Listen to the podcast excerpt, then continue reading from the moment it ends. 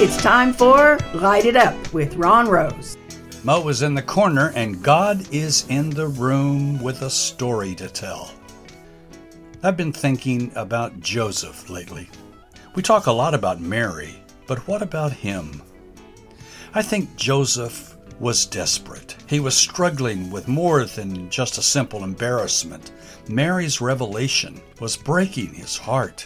They were not yet married, and Mary says she's pregnant.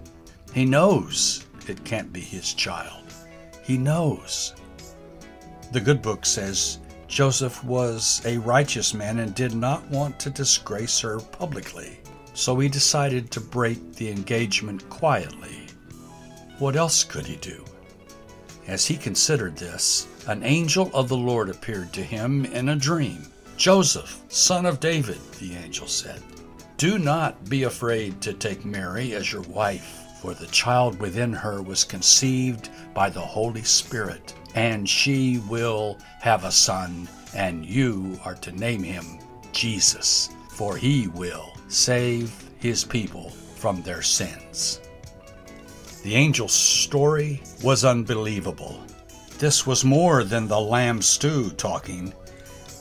These words changed everything. Yeshua, of course that would be his name. This fetus inside Mary is already Savior. Yeshua, Jesus, means Savior. God was invading this world with a baby, a baby inside his fiancée. And this is much bigger than workshop or builder's world. This new knowledge shattered the desperation, canceled the embarrassment. Words are indeed powerful, and these words were the most powerful he'd ever heard. Courage swooped in, even as he was just beginning to understand his new reality. He was part of something bigger than himself. He was to be a caregiver to Yeshua. Yes, it was a risky plan, but it was God's plan.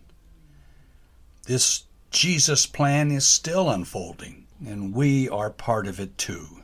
We are called to be caregivers to Yeshua, and that knowledge changes us, so courage still awaits. Abba, thank you for rocking Joseph's world, for giving him courage in the face of desperation. It makes me smile.